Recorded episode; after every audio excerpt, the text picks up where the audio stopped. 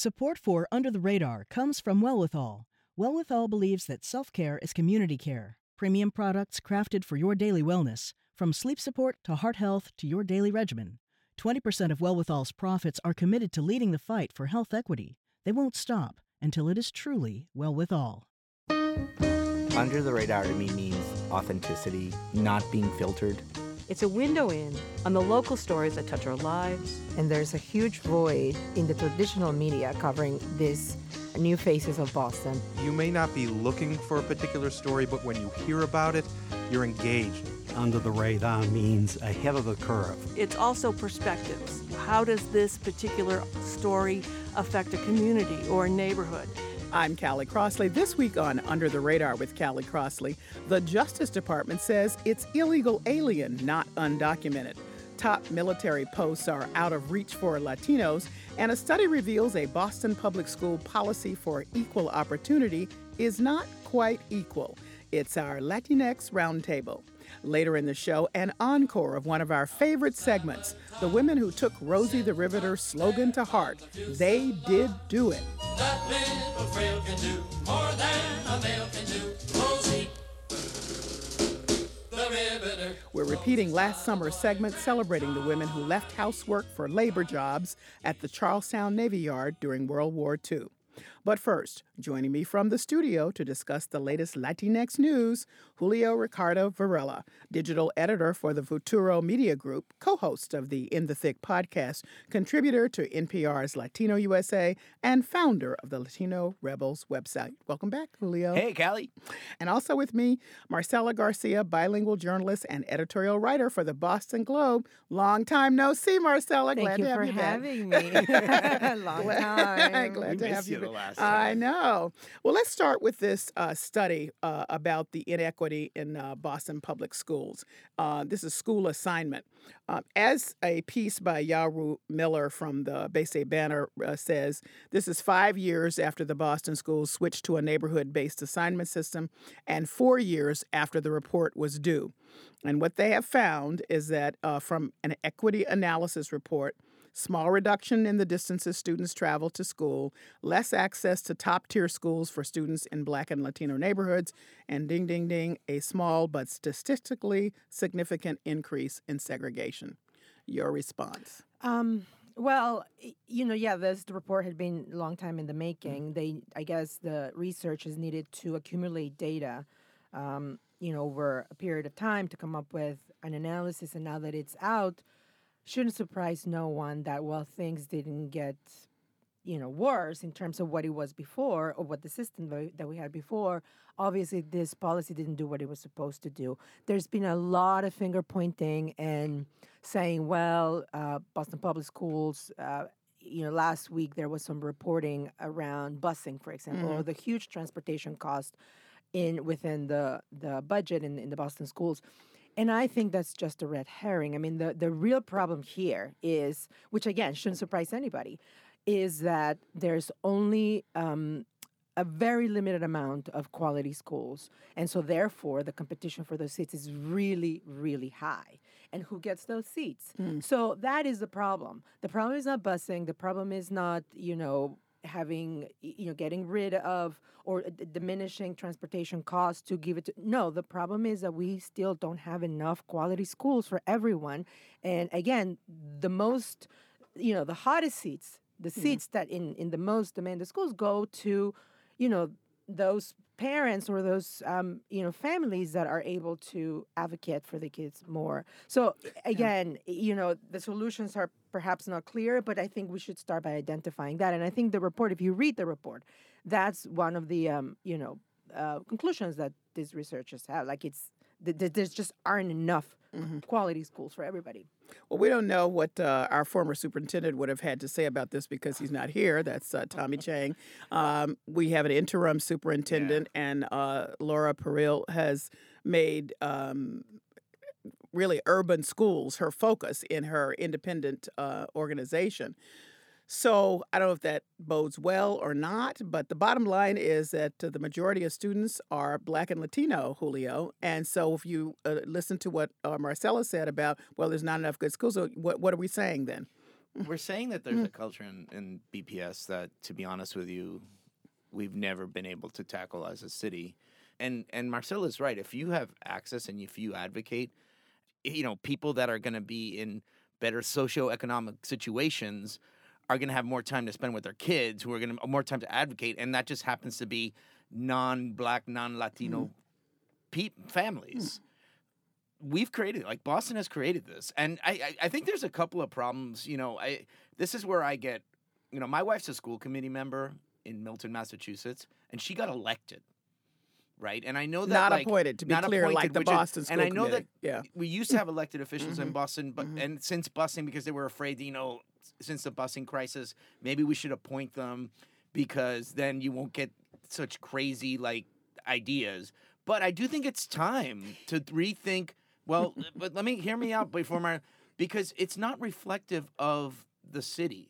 I do think like there just has to be a better way for voices to advocate for change in BPS. I don't think the current system works as it does, because I think it's too politically driven. Right. And I think the mayor has way too much influence on education. And people have simplified education because it becomes a political issue, and it doesn't become an issue to educate kids and make the youth of Boston strive as much as they can. All right, Marcela, I'll let you have the last word on this. Well, I disagree that the solution is to bring back an elected school committee. I agree that parents of color need to have a bigger voice, but we may be at a point that we have to rethink what that platform should be. Because what would happen if we go back to an elected school committee? Guess who would be elected as school committee members? The parents right now that are the loudest. They are the ones who would be elected. And yes, I agree that obviously the system is here in Boston is that the mayor has a lot of power. And so maybe this is a time to rethink, you know, how parents should be getting involved in schools. Mm-hmm. Maybe, you know, the old school committee meeting is already, you know, obsolete for parents of color. Maybe we should be thinking of ideas of how to reach them and how to get them more involved in the system, because obviously this is not working. I agree that they need to have more of a say. And, you know, maybe maybe it's a hybrid. Maybe you add a couple of seats in the school committee meeting, you know, that is not appointed by the mayor. The mayor has way too much power. Because of that, because the mayor appoints the school committee members, you have to add a layer of oversight. I agree with that. And, you know, maybe it's a member for the parent community, maybe. Yeah. So something like that. But we definitely have to rethink that structure. Agreed. All right. We'll be revisiting that, I am sure. Let me go to the recent meeting of the NAACP. This is the annual meeting, and the NAACP determined that it would support Puerto Rico's statehood effort, and all kinds of blowback happened. So first, here are officials of the NAACP declaring its support for Puerto Rico's admission as a state after Governor Ricardo Rosello's remarks at the 2018 NAACP National Convention in San Antonio, Texas, earlier this month. Ladies and gentlemen, let us confirm to the governor of Puerto Rico that the NAACP strongly affirms the position that Puerto Rico should gain statehood immediately. Yes.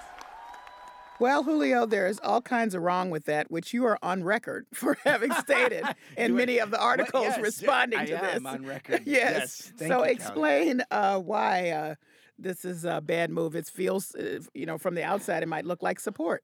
Well, how best to say it? It's complicated. You know, it's like a Facebook relationship status sometimes. It's not that simple. I don't want to get into the weeds about statehood for Puerto Rico, but there's serious, you know, if you look at the last couple of years, there's serious questions about whether it's the will of the people. And Ricardo Rosello, who has gotten a lot of prominence since the hurricane, so he gets in front of CNN till people know him.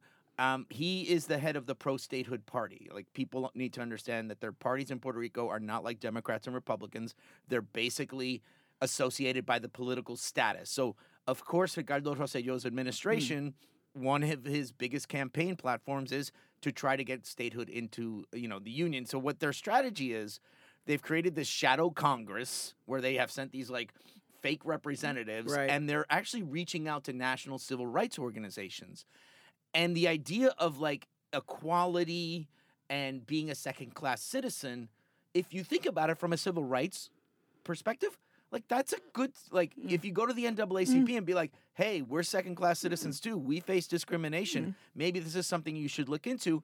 It has, you know, it has resonance. A good sell. Yes, it has resonance. But a couple of days after that speech, the NAACP got so much backlash from actual Puerto Ricans, mostly Afro-Latino Puerto Ricans, because there's, first of all, there's serious question about whether statehood is a viable option for Puerto Rico, but also the whole issue of race in Puerto Rico. If you're good, like the point that a lot of my friends were saying and a lot of, you know, Afro-Puerto Ricans were saying when telling me was, this is not about statehood. This is about colonialism and how race and how poverty and if you really care about Black Puerto Ricans on the island, maybe you should look into like issues of classisms and other things that the NAACP actually does, like in terms of speaking out, like voter rights and access. So I think they got caught off guard. I'll be honest with you, Callie, I've tried to talk to them for the last week to kind of get a clarification of what their position is because they rescinded it. And then statehooders were like, no, they didn't. And it's really confusing. They've kind of gone radio silent about this. A number of people, there was one board member who is Puerto Rican Latino, and she resigned, saying this is embarrassing because this indicates a lack of understanding of history and context, which would have led to not making this decision. Marcela, you want to respond? Well, yeah, you would think that the NAACP being, you know, the organization that it is would have perhaps, you know, made its homework a little better, or at least, you know, at least you would expect them to understand the nuances of this. I don't even know. I actually was wondering, and I didn't have time to do the reporting, but is there an NAACP chapter in Puerto Rico?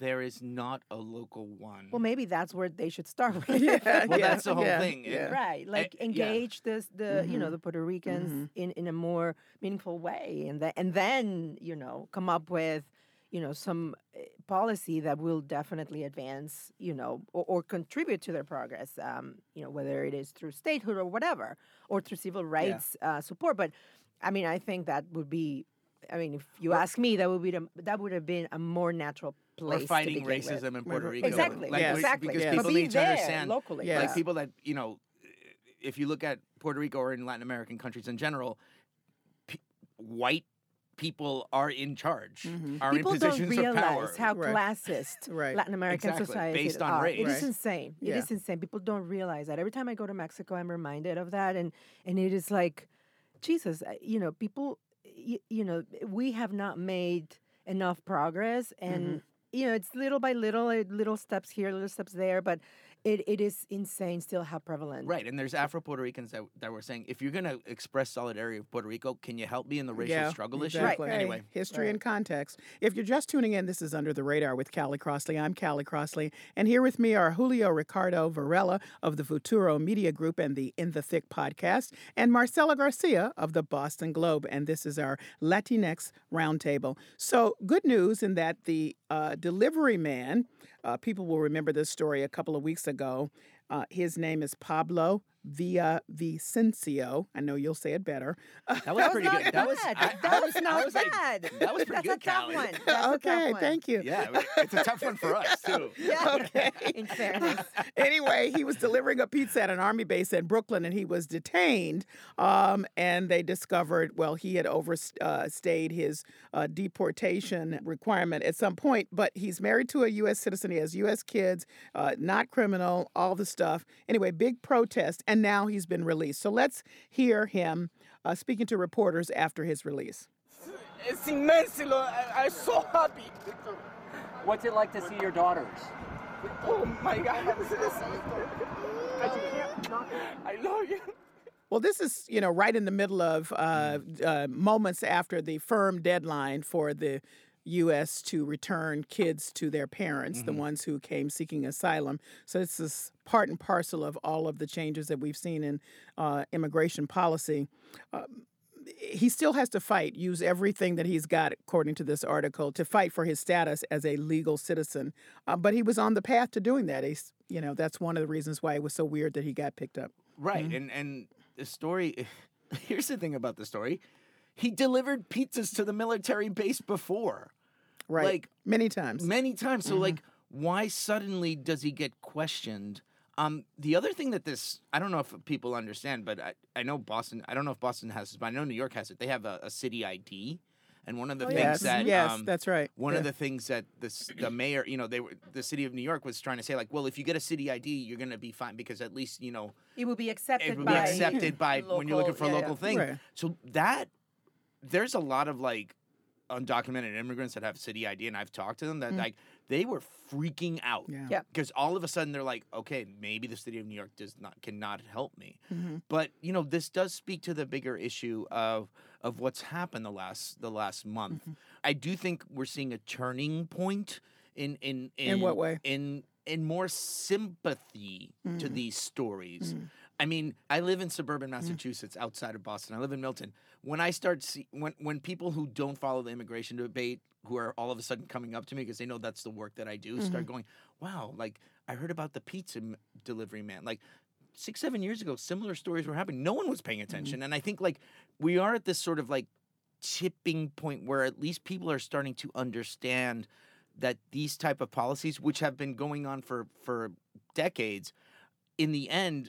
They're questioning the morality of it. And so, yes, there's politics, but I think, like, people listen to that video. That's a dad who missed his kids. That's it. Right. You know what I mean? Right. Marcela. Yeah, I agree. I mean, it's a silver lining of this administration. It's unfortunate that things had to get so bad, you know, that people started paying attention. But the reality is that, yes, they are paying attention now. The city ID topic is interesting as a matter of policy. Boston actually did try to do this. There was zero traction and zero But interest. There's a national one we all have to do, though, right? Isn't there? No. Oh. So this is a municipal ID that basically, you know, in fact, New York did it in a way that precisely because you didn't want to single out immigrants, just having this ID, that it added so many benefits to it. Like you can have access to the museums for free to incentivize people, you know, just...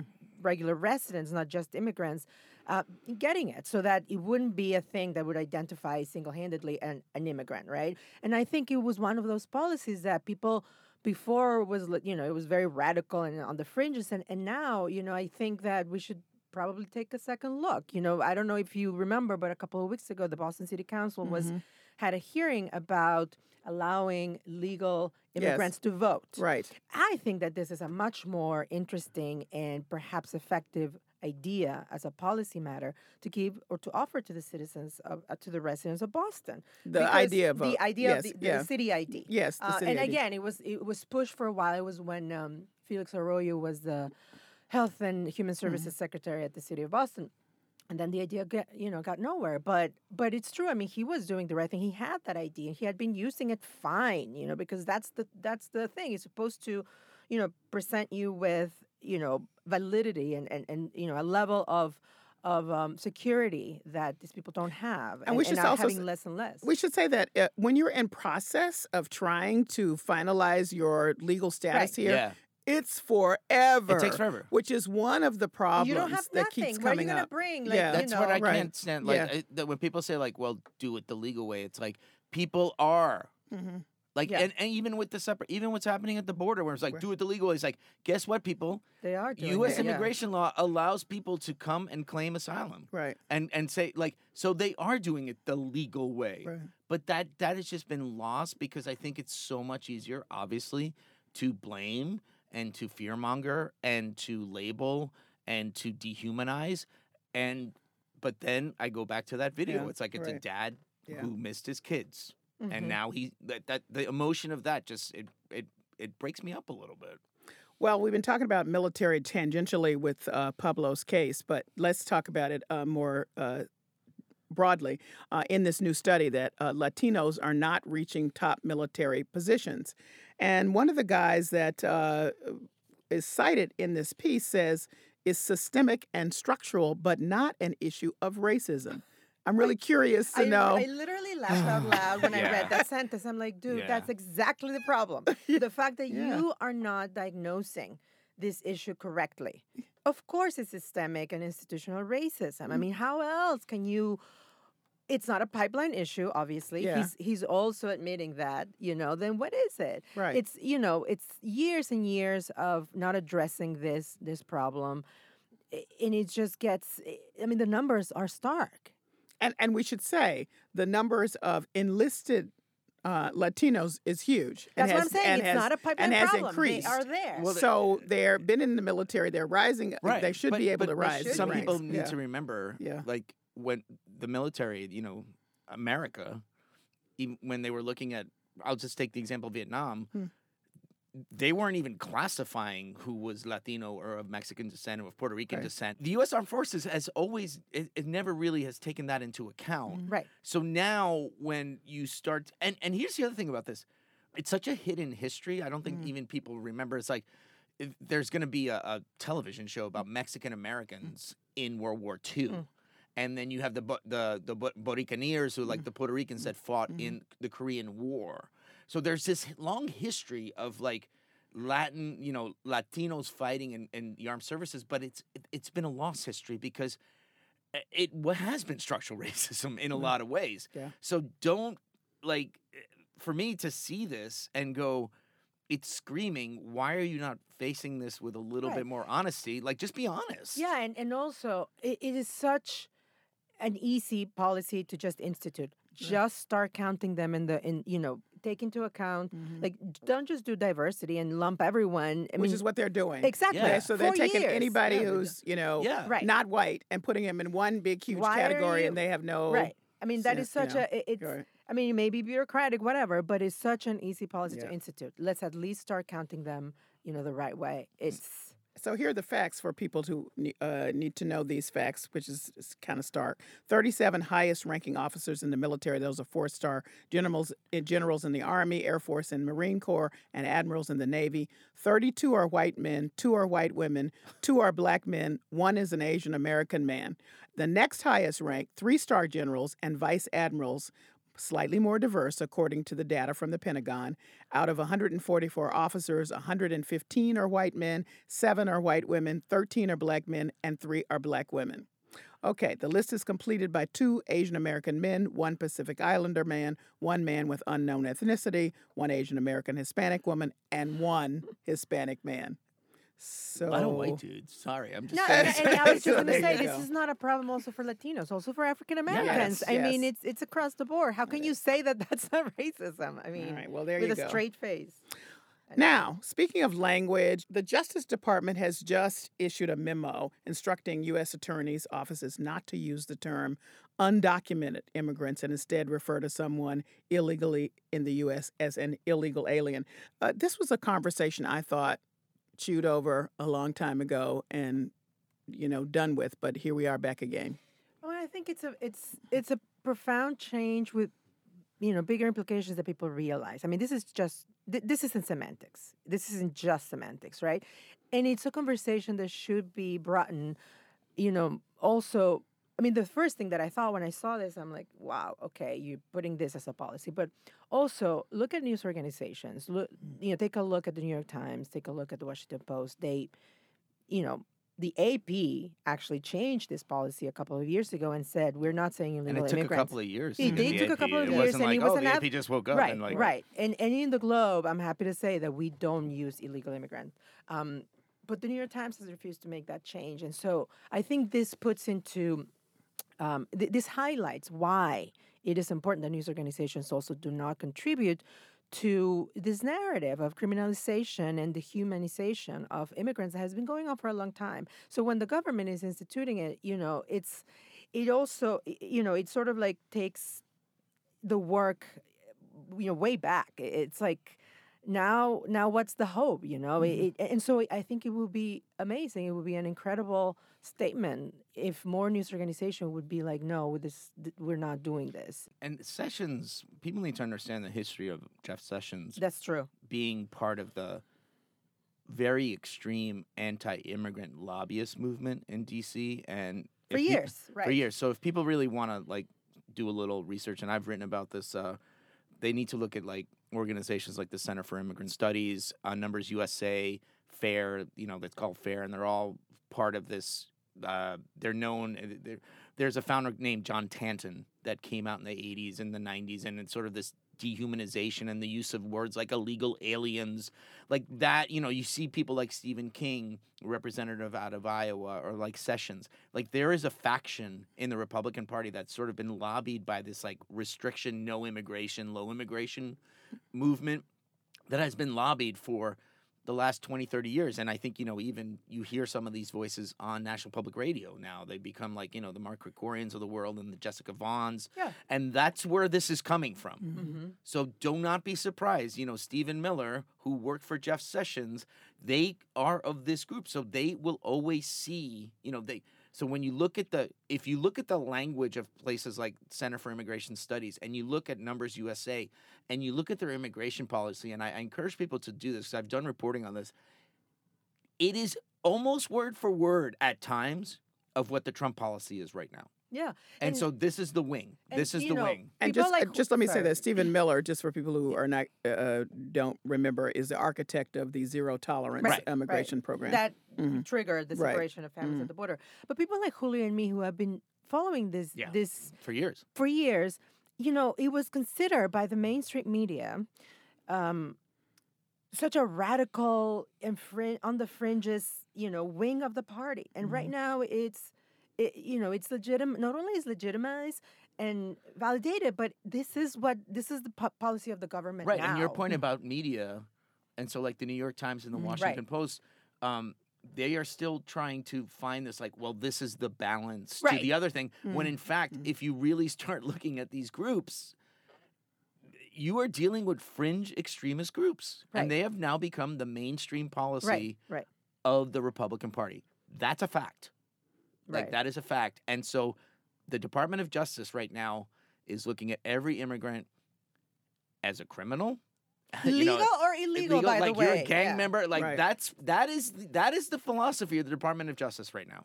Well, I will say, just to put a button on this, that Jeff Sessions, when he was in Congress, was the only person in Congress to oppose legal and illegal immigration. Well, he no one lobbied. Would stand up with him at the time. He was being lobbied by these groups. But he was vocal about it. Right. Yeah. It tells you that he was willing to go on the record when he was considered such. And, you know, this is not the only thing. This is just another example. Yeah. But what's coming, it's even more frightening. You know, the elimination of birthright citizenship, for example, that's coming, and that's going to become huge, and that's going to become a policy, and people are not ready for that, you know? Just as we are taking away the citizenship of naturalized citizens. Yeah, so let's talk about. Yeah, yeah, I mean, let's talk about that because perfect segue. Yes. Nice transition. You know, it's, you know, this again. It's been reported that USCIS, which is the agency that deals with citizenship applications and naturalizations, now created a task force to take away the citizenship of people who have lied, which is a process that I guess had been in place before. Well, I want to be clear that this piece by Masha Gessen was about the lying was particular to homosexuality. Yeah, well, do you say that you're a homosexual or you say no? So she. First of all, the application, I just became a citizen, by the way, you know, in April. So you know, I'm familiar with the process, whatever. And the application has become much more, you know, complicated and longer. And they ask you all these very, very generic questions, you know, about crimes and this and that. And Masha Gessen, in her piece, you know, describes how when she became a citizen, the process was, you know, maybe more, you know, simplified, and she didn't lie. But then now with this task force, basically anything goes, right? And they can take away your naturalization. And so the one thing that I remember a lot of things about my ceremony, for example. It was so moving. I did not expect to be moving. First of all, they had us wait for like 3 hours, which I did not appreciate, but no one was going to complain. Everyone was just like sitting there. And, you know, there's the judge comes in, the swearing in, but they also... The judge also gives a speech, right? And they talk about the one line that was very, very powerful. I truly believed, you know, is your citizenship is no different than any other citizenship. Just because you're a naturalized citizen doesn't mean that you are in a different class. Or this completely erases that. Right. You know, it and that's what. And that was never a question, and now they're talking about making it a policy. Well, I think it leads to the bigger issue of like being foreign in the United States now. You never stop being foreign. Right. You are coming in and into this country, and you're not from this country, and you're threatening the American way of life. Automatically, guys, yeah. I'm telling you, this is like a Numbers USA textbook playbook from the 80s and the 90s. And it's just become policy. But I think it's this whole, look, you're not good enough. Like, that's what it is. Yeah. Oh, we're going to make you a citizen. And guess what? We can take it away from you. And so, no one's talking about someone who was born in the United States who's we'll take away your citizenship, in the middle of, Iowa, wherever. And I think that's a really dangerous conversation that we're not having about this. A lot of people don't know about this new policy, but I think it's going to come to light a bit more, particularly around the census issue. So that we'll see more about that. Yeah. So we'll be seeing some of that. Yeah. Right, I want to close out with I like a uplifting story because we can drag ourselves down in the ground. What about this Mascaro family in Eastie? And they have been doing a lot of building and just got honored there. This is in East Boston. The Mayor's Office of Economic Development has been supporting them through the Main Streets Project. Do you guys know this family? And I don't, but I've heard of them. And I actually want to give a shout out to the city. It doesn't happen too often, but I think they deserve the credit here with this program. Actually, last year, I have a friend who is a business owner in Eastie. She has a spa, and they were honored by this program. And it was such a great thing for them to go through. The mayor came, took a picture with them. And he does this in every. I mean, this is not a Walsh initiative. It's been, because it comes through the main city, the Main Street programs.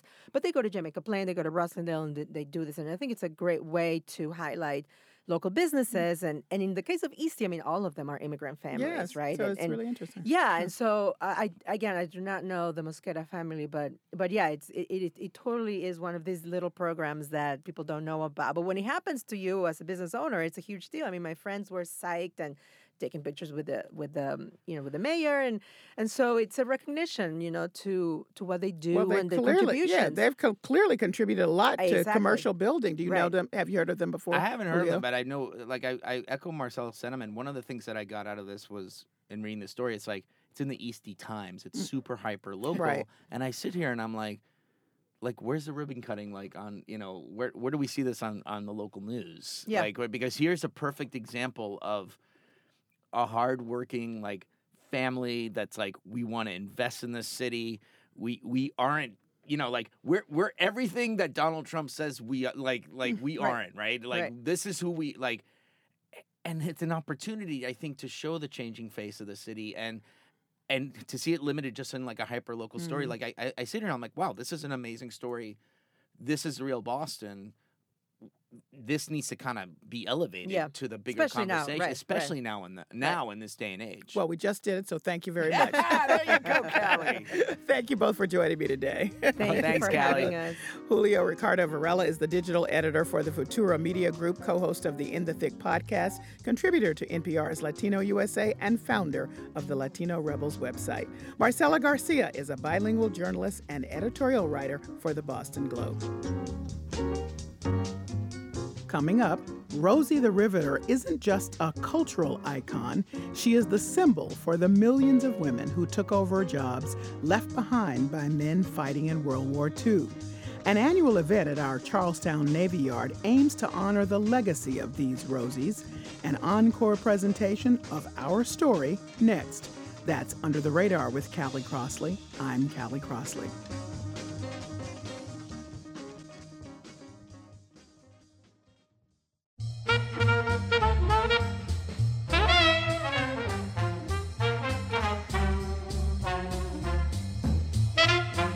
I'm Callie Crossley, and this is a special encore segment of Under the Radar with Callie Crossley.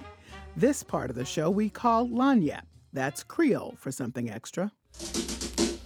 While all the girls attend their favorite cocktail bar, sipping dry martinis, munching caviar, there's a girl who's really putting them to shame.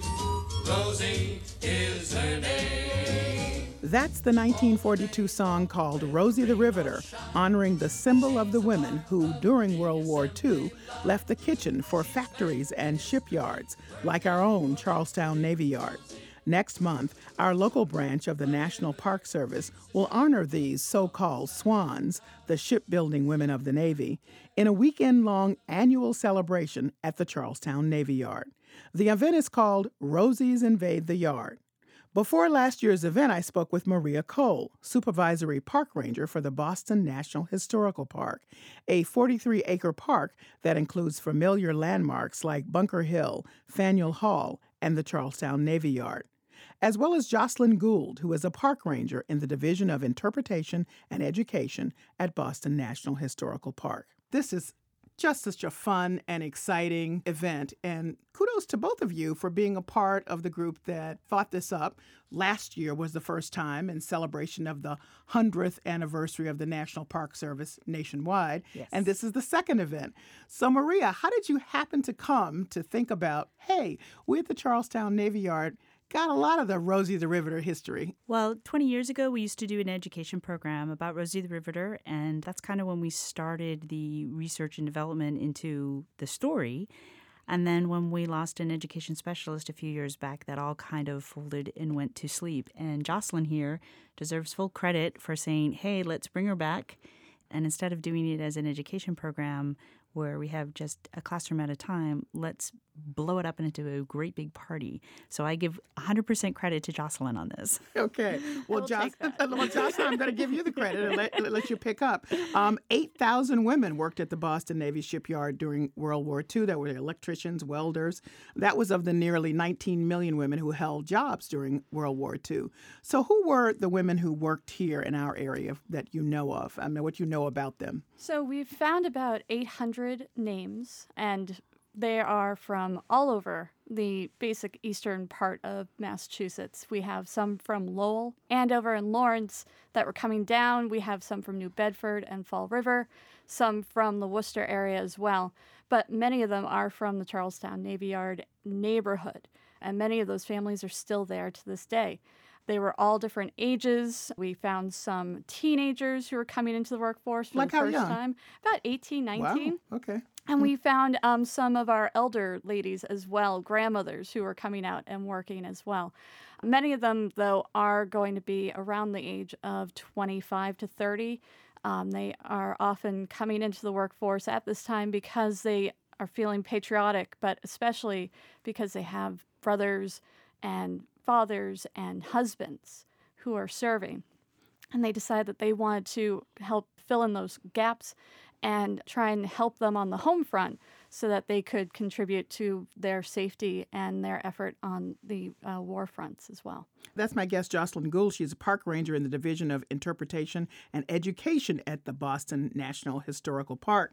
One of the things I learned in preparation for this conversation is that you don't tend to think of Rosie the Riveter, even though it's so obvious, as a propaganda campaign to get those women in. So let's listen to some of the newsreels that were out and about during that time to really encourage women, call out really for them to join the workforce in order to win the war.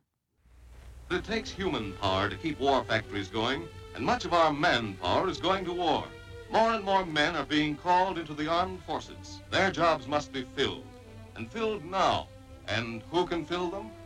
You women. You're the ones who must fill them, who can give our boys what they need.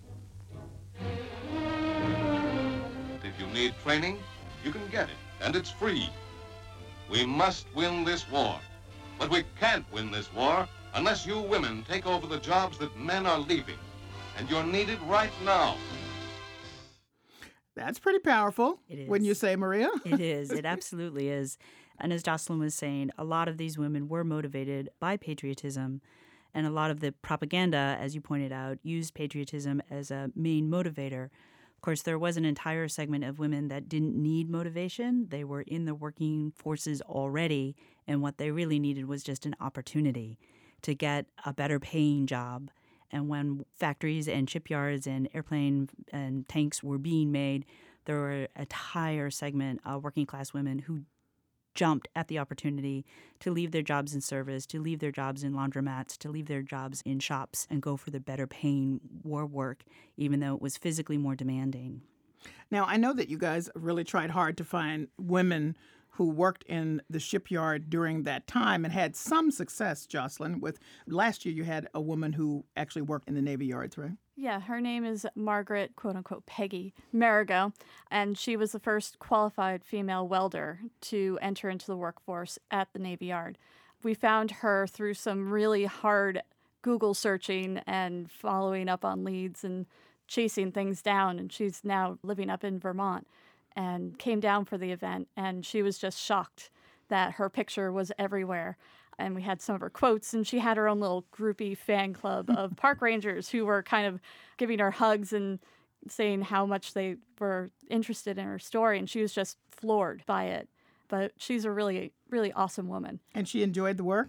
She did. She said in her oral history that I found that even 30 years later, she would be walking by something that had welding on it, and she'd turn it over, and she'd judge the welding job that that person had done. Because she always wanted her work to be A+, she said. She never wanted any soldier or sailor or anybody get hurt because she didn't do her job properly. How old was she when she came last year? She's 95, and she made the very long trek down, but it was a really cool event to have her at. Well, we got some voices of real women like her from a documentary that was made in 1980 called The Life and Times of Rosie the Riveter. So here is Gladys Belcher of Richmond, California, describing her job and how much she liked it. I have worked on the double bottoms clear up to the crow's nest.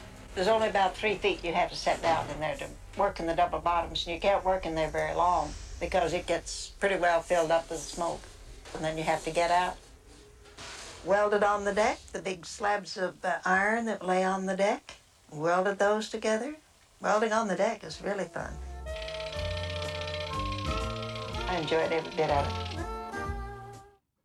So what I thought was interesting looking at the documentary and listening to those women is you've described Peggy, who was here and worked in the Charlestown Navy Yard and enjoyed the work. This woman just said she enjoyed it very much. That's Gladys Belcher from the documentary film The Life and Times of Rosie the Riveter.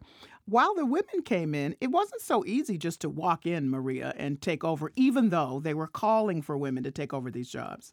Absolutely. You know, places where we build ships tend to be very male-dominating environments, and there's a certain amount of machismo that is attached to this type of work. It requires a lot of strength and a lot of skill, and if a woman can do it, then what does that say about the men who have hinged their masculinity on their work? Suddenly, 18-year-old Peggy is doing the same job they do. One of the things that happened in the Boston Navy Yard was to break down the work. So it was a little bit more like assembly line work. And so maybe you were doing the same thing over and over and over again, and then you handed your piece off to somebody else. And that was one of the ways that they worked with so many brand new people who were new to these skills. It was a way of making it a little bit easier. And then that in itself ended up causing some issues with a lot of the skilled workers who had gone through the entire apprenticeship, journeyman procedure, and now this woman who's only got 3 months training is doing the same job I am. So there was definitely some tension. It does sound like a lot of the older men who were called back to work, so the first workers to actually go into the Navy Yard once we started the war were older men who had lost their jobs, and they were called back in. And they actually seemed to be a little bit more welcoming to these young women, and kind of took them under their wings and, here, let me show you how to do this. And there was definitely some tension. You know, Peggy's got a story of hearing some guys behind her looking at her work and inspecting her work, and she's kind of listening in, and she hears one of them say to the other, you know, she's going to put us out of a job. Wow. Yeah. Yeah. So there was definitely some tension there. Yeah, and there was also issues of trust as well. When Peggy came in, they actually strip searched her every day coming in and out. What? Yeah, they made her go behind a screen with a nurse, take off her clothes, and they would search her with magnets to see if she was smuggling anything in or out. They would check her sandwiches. What would she be smuggling? Plans, materials. Oh, as if she were a spy of some sort. Oh, I see. Okay. All right. Yeah. Okay. And she said that went on for about 2 weeks, and she had a bodyguard as well. But bringing in the women improved some things as well. They made an order that you weren't allowed to swear or spit anymore, and they put doors on the bathrooms. Well, yeah, hey, that would be nice. What was the percentage, if you were able to know, of women versus men working at the Charlestown Navy Yard? So there are 50,000 approximately workers at the height of World War II. Of those, about 8,000 were women. I'm not a mathematician, but that is not a lot when you look at the large number of workers. But the Boston Navy Yard was one of the larger navy yards that employed people during World War II, because it was used for not only shipbuilding, but also repair. Mm-hmm. And since it was on a good latitude with England, you have a lot of ships coming over to get services done while they were doing the transatlantic convoys. I'm Callie Crossley, and you're listening to a special encore episode of Under the Radar with Callie Crossley. Last year, I spoke with Maria Cole and Jocelyn Gould, park rangers at the Boston National Historical Park and at the Charlestown Navy Yard, about the event Rosies Invade the Yard, which will take place again this year on Saturday, August 11th and Sunday, August 12th. I'm Callie Crossley, and you're listening to Under the Radar with Callie Crossley. So here's the other thing that I learned in preparation for this discussion. You know, you forget that everybody was coming out of the Depression. So nobody had any money. So at an opportunity to make salaries, like really good salaries for men or women, for their families, was huge, Maria. Absolutely. We see the home income just skyrocket during World War II as these economic opportunities open up to people. And you're absolutely right that there were a lot of feelings during the Great Depression that only the head of household should be a breadwinner. And as a result, married women were often refused jobs during the Great Depression, even if their husband didn't have a job, because in theory, if there is a job, it should go to the head of household. And so it was a huge change, 180, to suddenly say, okay, now everyone in the country needs to go to work. Whether you're old, if you're a teenager, you can work on the weekends and after school. It was just a huge flood of change. And one of the things the government did to try to not make inflation go crazy as a result was to really encourage people to take a portion of their pay in the form of war bonds. And so there were a lot of... So it's a double support for the war. Exactly. Mm-hmm. And so there were a lot of people who were investing in war bonds. And Jocelyn has a really good story of a woman who used her war bonds to really change her life after the war was over. Yeah. Let me remind my guests that you're Maria Cole, Supervisory Park Ranger for the Boston National Historical Park. Go ahead, Jocelyn. So in our searching to find these women and their names, we actually have a really great resource called the Shipyard News, which is the in-yard newspaper. And it's really a raw look at how awesome our employees are. So it has things about the bowling team and the boxing matches that are going on. And to get these war bond drives going, they would have a lot of people do performances. So people like James Cagney would come and perform and encourage people to buy war bonds. Other people, one man did a flip every day at lunchtime. And he did it for about 30 days straight. And apparently people were buying bonds, kind of like jump rope for heart kind of thing, in support of that. And they had competitions between the Boston and Portsmouth Navy Yards in the 1940s to try and encourage people to do this. So Mildred Isaacs, who was an African-American woman working in the Navy Yard, was featured in 1944. And she had been working in the yard for 2 years. So she started in 1942. And she was one of the people who was kind of bandied about as this great example of an employee because she was buying all these war bonds, and she had a really great reason to do so. She was already a college graduate from Boston College, and she was going to use the money, she told them, to pay for her graduate studies at Boston College, and she got a master's of social work. We later found her as an employee of the city of Boston. Wow. So she was able to really parlay this into, you know, a step up and out of the only working at home or not even having a job and being able to go out and continue working with the public.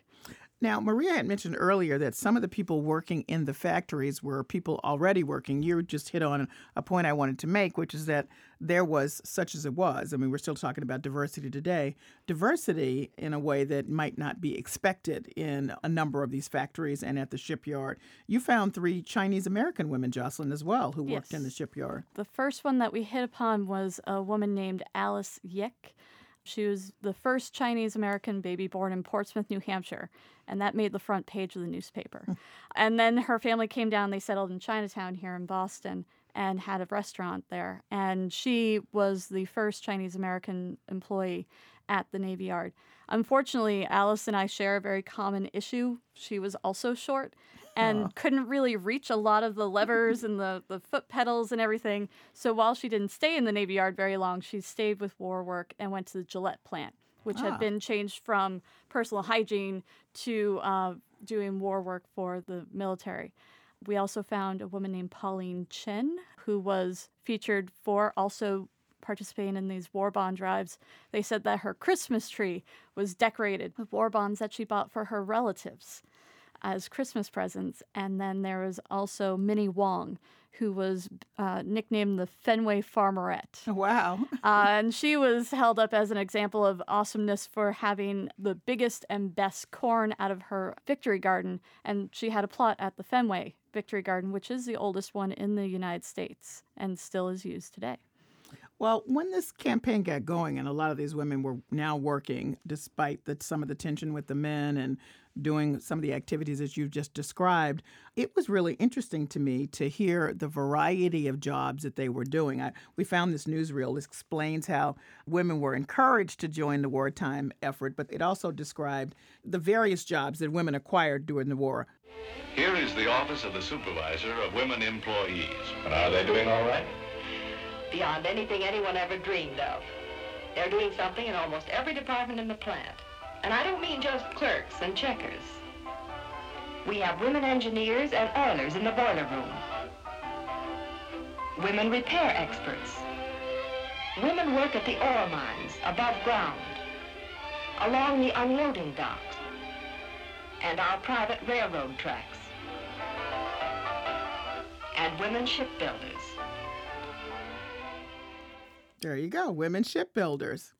Maria, you know, you've been talking about how a lot of this history just has never been unearthed, and you think you know why. Why has it not been unearthed? Well, I would say it continues to be unearthed. Okay. I think that's a better way to say it. One of the reasons why I think is part of it is it's a 20th century history, and a lot of people don't want to recognize it as history yet. But now, 75 years later, we have lost a lot of the people who have lived through this. And now the people who are left were very young children and teenagers and maybe in their 20s. And then another reason is because it's about women. Women seldom make the textbooks. Well-behaved women don't make history, right? That's right. Laurel Ulrich at Harvard. I give her credit for coming up with that. Go ahead. Yeah, you know, a woman's name was only supposed to appear in the newspaper on 3 occasions: her birth, her marriage, and her death, right? And a lot of these women haven't been in the newspapers. They're in the shipyard news. But even so, you know, we've managed to name about 800 of them, which is only 10% of them. And that has taken a lot of effort and a lot of research and a lot of piling through not just the Shipyard News, but the Boston Globe and the Guardian and kind of piecing it all together. And Jocelyn and Polly have done a really fantastic job doing that sort of thing. I bet you a lot of maybe some of the families that you contacted, they didn't even know that their relatives had been a part of this World War II effort. Absolutely. And a lot of people don't talk about their World War II experiences. So just recently, one of my brand new seasonal rangers went out for a tour of our ship, USS Cass and Young. And it was just as a training tour, and she went out with one of our more experienced rangers, and she comes back in, and she goes, I have to call my grandpa. And it's like, yes, you do need to call your grandpa. And so even within our own families, we don't necessarily, you know the stories. I mean, I know my grandpa worked for GE, and I know he went around from plant to plant to plant fixing the GE equipment in each of the plants. And in order to do that, he had 2 gas ration stickers. But what he actually did, I don't know. you know. And so we definitely see people, you know, just not bothering to ask their parents and their grandparents and their great aunts and uncles.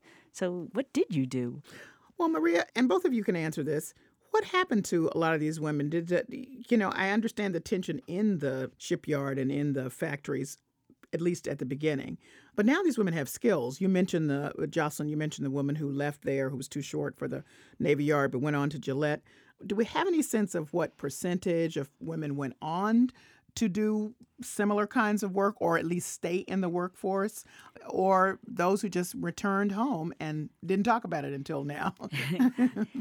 One of the quotes that we have is that the men came home and we had a new job to do, which was making babies. Mm. A lot of these women, they're getting married in 44, 45, when you start to see the victory over Europe start, and then, it becomes evident that Japan is not going to be holding on for much longer, and people start making plans for the future. And a lot of the women said that they were happy to give these jobs back to these veterans, these men who had them before and who, through their service, deserved those jobs, but it meant that they had to go someplace else. And most of these women will go back into the homes. But many of them are going to go and they're going to get college degrees like Mildred. They're going to start working as secretaries. They're the ones who start to kind of tap at that glass ceiling that's in civilian life. And they'll start tapping at it and making cracks in it so that eventually their children are the ones who will really benefit from their efforts and be able to come into the workforce as equals more so. I'd also like to point out it wasn't just women who lost these war jobs. Mm. So we talk about, Boston Naval Shipyard having 50,000 employees. Well, by 1950, there were not 50,000 employees working in the shipyards and repairing ships. And then for all of those workers who were in factories like Gillette that had retooled for wartime, the immediate reaction was to shut down the factory entirely and then retool for peacetime production. And when they hired back, the factory itself had gone through a whole series of automation, and so there just weren't as many positions in peacetime as there were during wartime. And Rosie the Riveter and all of her real-life women were so much a part of all of that history and continue to be. And I thank you both for bringing it to light for all of us. And I just have a note about the park ranger service in general. This is just my personal note. I have learned so much on tours led by park service rangers. I just can't say enough about how much you learn on all of the historic sites here in Boston, so people should really take advantage of it. So I'm very delighted to bring some light to this. Thank you so much. I'm wonderful. Learned so much. So thank you both for joining me today. Thank you. Thank you for having us. Maria Cole is a supervisory park ranger for the Boston National Historical Park, and Jocelyn Gould is a park ranger in the Division of Interpretation and Education at Boston National Historical Park. This has been an encore presentation, but the 2018 Rosie's Invades the Yard weekend is scheduled for Saturday and Sunday, August 11th and 12th. Check details at the National Park Service website. That's it for this edition of Under the Radar with Callie Crossley. Join us next Sunday at 6 p.m. for the stories you may have missed. In the meantime, you can find our show, links to stories we discussed today, and bonus content on the web at news.wgbh.org/UTR. Listen to our show on the WGBH app and take UTR with you. Subscribe to our podcast on iTunes. Please write to us at undertheradar@wgbh.org. Our engineer is Doug Sugarts. Andrea Aswahe and Francisca Monahan produced this show. Under the Radar is a production of WGBH.